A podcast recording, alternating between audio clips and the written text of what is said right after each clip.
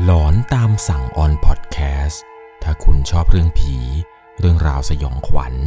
เราคือพวกเดียวกันครับ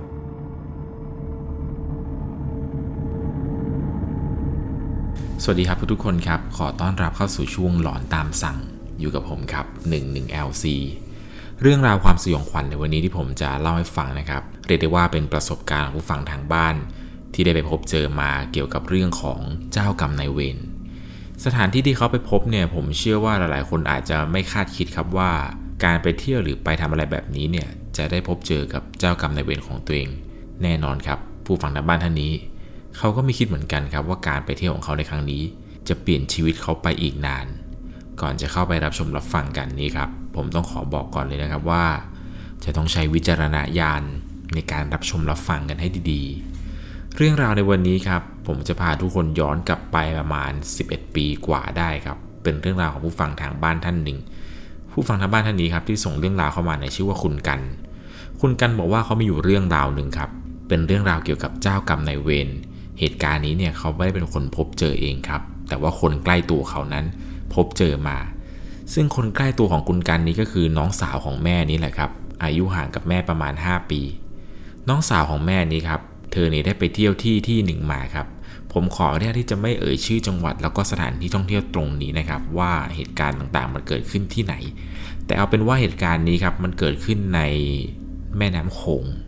หลังจากที่น้องสาวของแม่ครับเขาไปเที่ยวที่จังหวัดนั้นมาเนี่ยโดยการไปล่องเรือตามแม่น้ำโขงนี้ครับหลังจากที่เธอกลับมาจากการท่องเที่ยวในครั้งนั้นเนี่ยน้าก็เริ่มมีอาการแปลกๆครับ จากที่เคยร่าเริง กลายเป็นคนเก็บตัว จนแม่ของคุณกันนี่ครับสงสัยว่าน้าหรือว่าน้องสาวของแม่ตัวเองเนี่ยเป็นอะไรไป จนสุดท้ายครับน้องสาวของแม่ ตัดสินใจเล่าให้ฟังครับว่าจำตอนที่เราไปเที่ยวที่จังหวัดจังหวัดหนึ่งตอนที่เป็นล่องแม่น้ำโขงกันได้ไหม แม่ของคุณกันเนี่ยก็บอกว่าจำได้สิเกิดอะไรขึ้น หลังจากนั้นครับ เธอก็เริ่มเล่าให้ฟังต่อครับว่า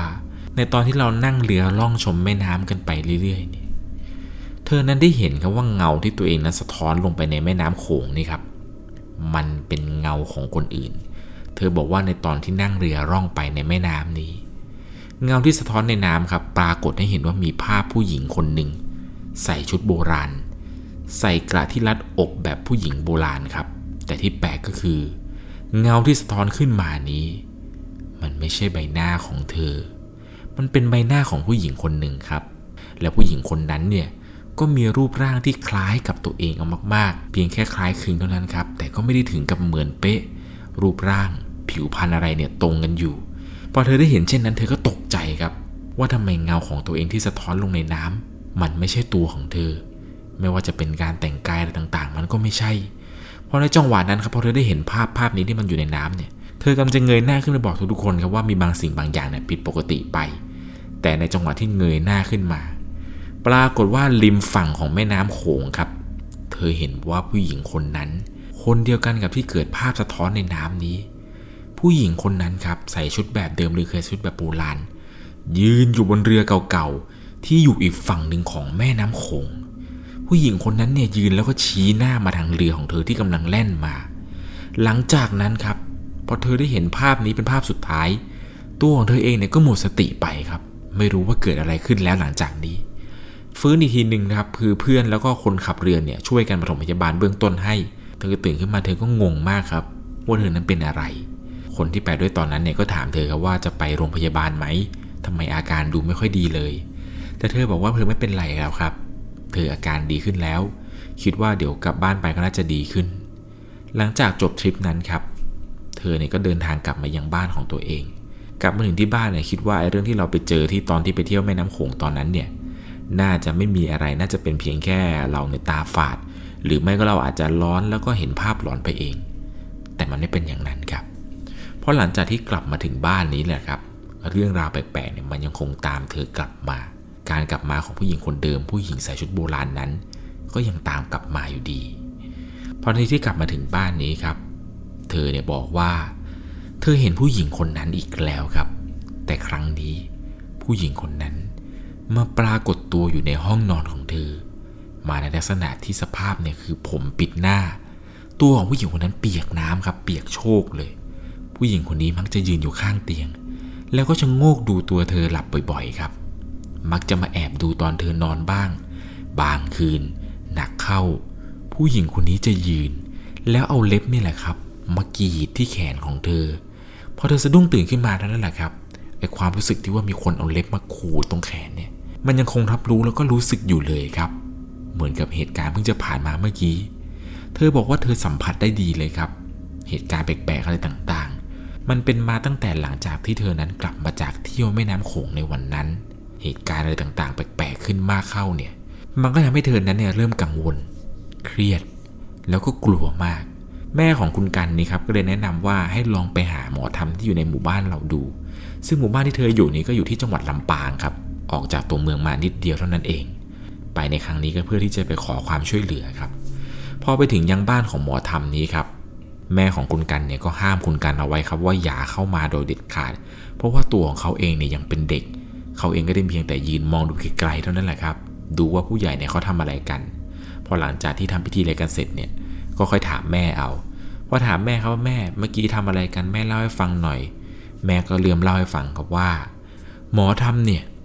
แกได้สื่อสารกับวิญญาณดวงนั้นครับ ดวงวิญญาณที่ตามน้องสาวแม่กลับมา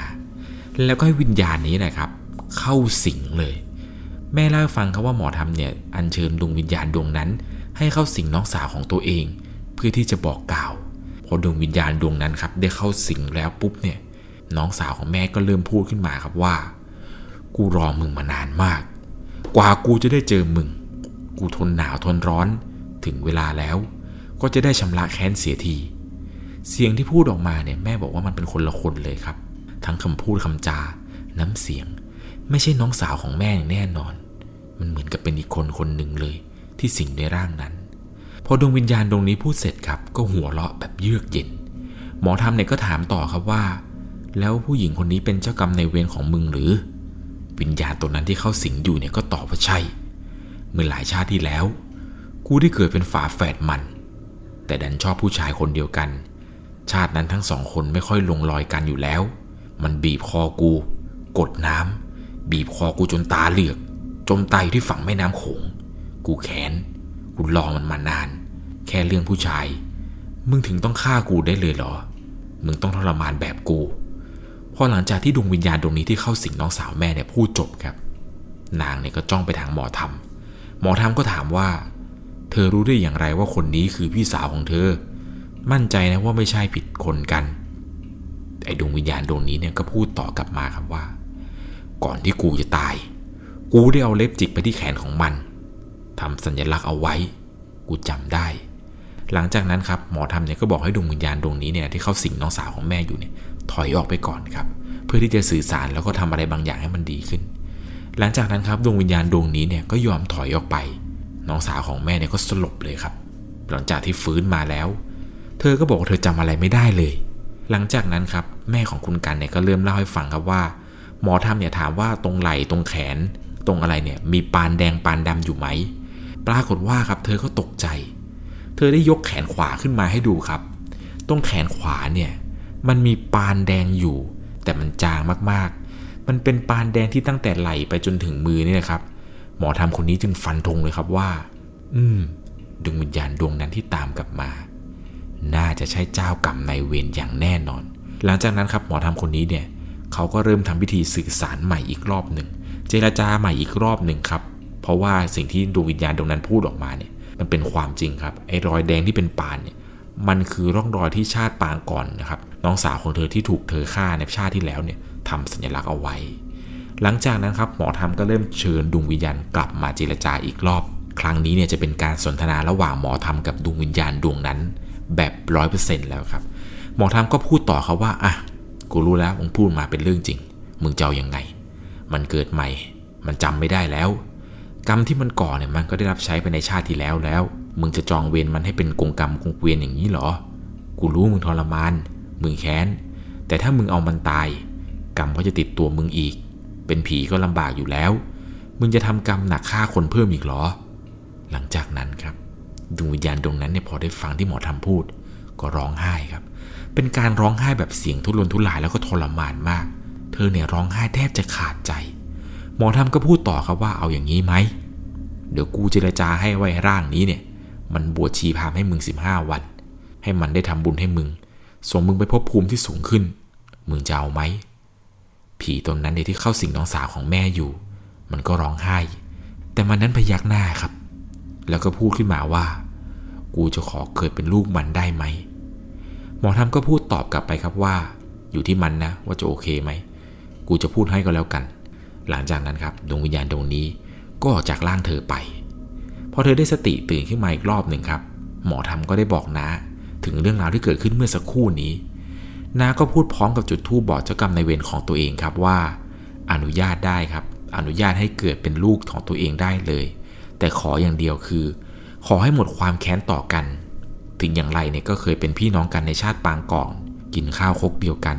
ได้โปรดโอสิกรรมให้ฉันด้วย หลังจากนั้นครับน้องสาวของแม่เนี่ยก็ตัดสินใจว่า จะไปบวชชีพามให้เลยครับ 15 วันทำบุญชุดใหญ่ให้อีก ในคืนสุดท้ายที่ทำบุญเนี้ยครับ เธอได้มาเล่าให้กับแม่ฟังครับว่า เธอฝันว่าตัวเอง ได้โตมากับผู้หญิงคนนั้นจริง ๆ ในความฝันเนี่ยเหมือนจริงมากครับ ฝันว่าเธอได้ย้อนกลับไปในชาติก่อน ชาติที่แล้วเนี่ย เธอแล้วก็ผู้หญิงคนนั้นที่เห็นนะครับ เป็นฝาแฝดกันจริง ๆ เล่นด้วยกัน ตอนเด็กๆเนี่ยรักกันดีครับ แต่จุดแตกหักเนี่ยมันอยู่ที่ พ่อกับแม่ดันเลือกลูกเขยคนนั้น ที่ทั้งสองคนเนี่ยชอบคนเดียวกันครับ แต่พ่อกับแม่เนี่ยเลือกให้กับน้องสาวของตัวเอง มันจึงเป็นจุดแตกหักให้ทั้งสองคนนี้ครับเกิดวิบากกรรมกัน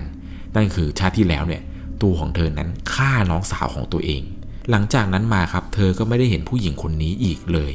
จนกระทั่งเมื่อปีที่แล้วครับ น้องสาวของแม่คนนี้เนี่ยครับเธอเนี่ยโทรมาเล่าให้แม่ฟังครับว่า เธอท้องแล้วก็คลอดลูกแล้ว ลูกเนี่ยเป็นผู้หญิงครับ แต่มีปานแดงรอบคอ หมอทำเนี่ยบอกว่า เนี่ย ใช่เลย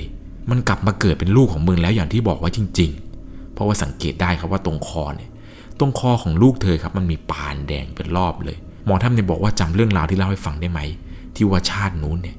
มึงฆ่าเขาด้วยการบีบคอแล้วไปกดน้ำนี่แหละมันเป็นรอยสัญลักษณ์ที่บอกว่า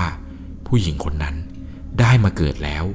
เจ้ากรรมในเวรเนี่ยมีอยู่จริง ๆ เรื่องราวเรื่องนี้ก็อยากจะฝากเป็นอุทาหรณ์ให้กับผู้ฟังทางบ้านเนี่ยได้รับฟังกันครับ เป็นเรื่องราวของเจ้ากรรมในเวรไม่ใช่เพียงแต่ชาติที่แล้วนะครับที่มันจะเกิดขึ้นกับเราในชาตินี้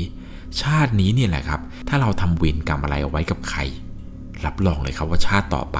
ยังไงก็ต้องได้เจอกันอีกแน่นอน เหมือนกับเรื่องราวของคุณกันนี่แหละครับที่มาถ่ายทอดให้ฟังว่าน้าของตัวเองเนี่ยเจออะไรแบบไหนเกี่ยวกับเรื่องราวของเวรกรรม ใครจะไปคิดล่ะครับว่าการไปเที่ยวแม่น้ำโขงในครั้งนั้น มันจะทำให้ตัวของเธอเนี่ยได้ไปพบกับเจ้ากรรมนายเวรของตัวเองในชาติปางก่อน แบบโดยบังเอิญ ผมเชื่อนะครับว่าบางทีแล้วเนี่ยเรื่องราวที่ยังไม่เกิดขึ้นกับตัวเราเนี่ยอาจจะเป็นเพราะว่าเรานั้นยังไม่ได้เดินทางไปในสถานที่ที่เหมาะเจาะ แบบวันเวลาตรงเป๊ะๆรับรองเลยครับว่าถ้าเกิดวันหนึ่งที่คุณเนี่ยพบเจอเรื่องอะไรแปลกๆ แล้วก็ นั่นอาจจะเป็นเพราะว่า คุณกับเจ้ากรรมนายเวรเนี่ยอาจจะได้พบกันแล้วนะครับ แต่ก็ไม่แน่หรอกนะครับว่าบางทีแล้วเนี่ยเจ้ากรรมนายเวรมันอาจจะมาในรูปแบบหนึ่งก็เป็นไปได้ยังไงแล้วนะครับ เรื่องราวความสยองขวัญในวันนี้เนี่ย ต้องขอบอกก่อนเลยนะครับ ว่าต้องใช้วิจารณญาณในการรับชมรับฟังกันให้ดีๆ เพราะว่าเรื่องราวทั้งหมดที่ผมเล่าให้ฟังนี้ครับเป็นประสบการณ์จริง ๆ ที่เกิดขึ้นกับพี่สาวของคุณกันเขา ผมเชื่อนะครับว่าเรื่องราวเกี่ยวกับเวรกรรมเนี่ยมันเป็นเรื่องราวที่มีอยู่จริงนะครับ กรรมใดใครก่อ กรรมนั้นก็ย่อมเห็นผลครับ ไม่ชาตินี้ ชาติอื่น หรือไม่ก็อีกหลายภพชาติเนี่ยยังไงแล้วครับสิ่งที่เราทำเนี่ยมันจะย้อนกลับมาหาตัวเราอย่างแน่นอน ชาตินี้เนี่ยทำกรรมหนักอะไรไว้ ชาติหน้าก็อาจจะต้องรอรับผลกรรมที่ทำในชาตินี้ เตรียมตัวไว้ให้ดีครับ ยังไงแล้วนะครับก็หมั่นทำบุญ อุทิศส่วนกุศลให้กับเจ้ากรรมในายเวรที่ติดตามเรามาจากชาติที่แล้วด้วย เรื่องราวดีๆเนี่ยอาจจะได้เกิดขึ้นกับตัวเราเอง และที่สำคัญครับ ถ้าคุณชอบเรื่องผี เรื่องราวสยองขวัญ เราคือพวกเดียวกัน ยังไงแล้วนะครับ ใครมีประสบการณ์เรื่องราวอะไรแปลกๆ เกี่ยวกับเจ้ากรรมนายเวรเนี่ยอยากจะมาถ่ายทอดอยากจะมาแชร์เรื่องราวทั้งหมดนี้ ก็สามารถส่งมาได้ที่แฟนเพจ Facebook 1LC หรือ Instagram 1LC ก็ได้ครับ ผมยังรออ่านเรื่องราวหลอนๆ เรื่องราวสยองขวัญของทุกคนอยู่ ใครไปเจอผี เจอดวงวิญญาณรูปแบบไหนกันมา มาแชร์กันนะครับ ผมจะได้นำมาเล่าให้กับผู้ฟังทางบ้านท่านอื่น ได้รับชมกันไว้เป็นวิทยาทาน จะได้ไม่เจอผีกันนั่นเองสำหรับในค่ำคืนนี้ก็ขอทุกคนนั้นโชคดี สวัสดีครับ สามารถรับชมเรื่องราวหลอนๆเพิ่มเติม ได้ที่ YouTube Channel 1 LC ยังมีเรื่องราวหลอนๆที่เกิดขึ้นในบ้านเรา รอให้คุณแนนได้รับชมอยู่นะครับ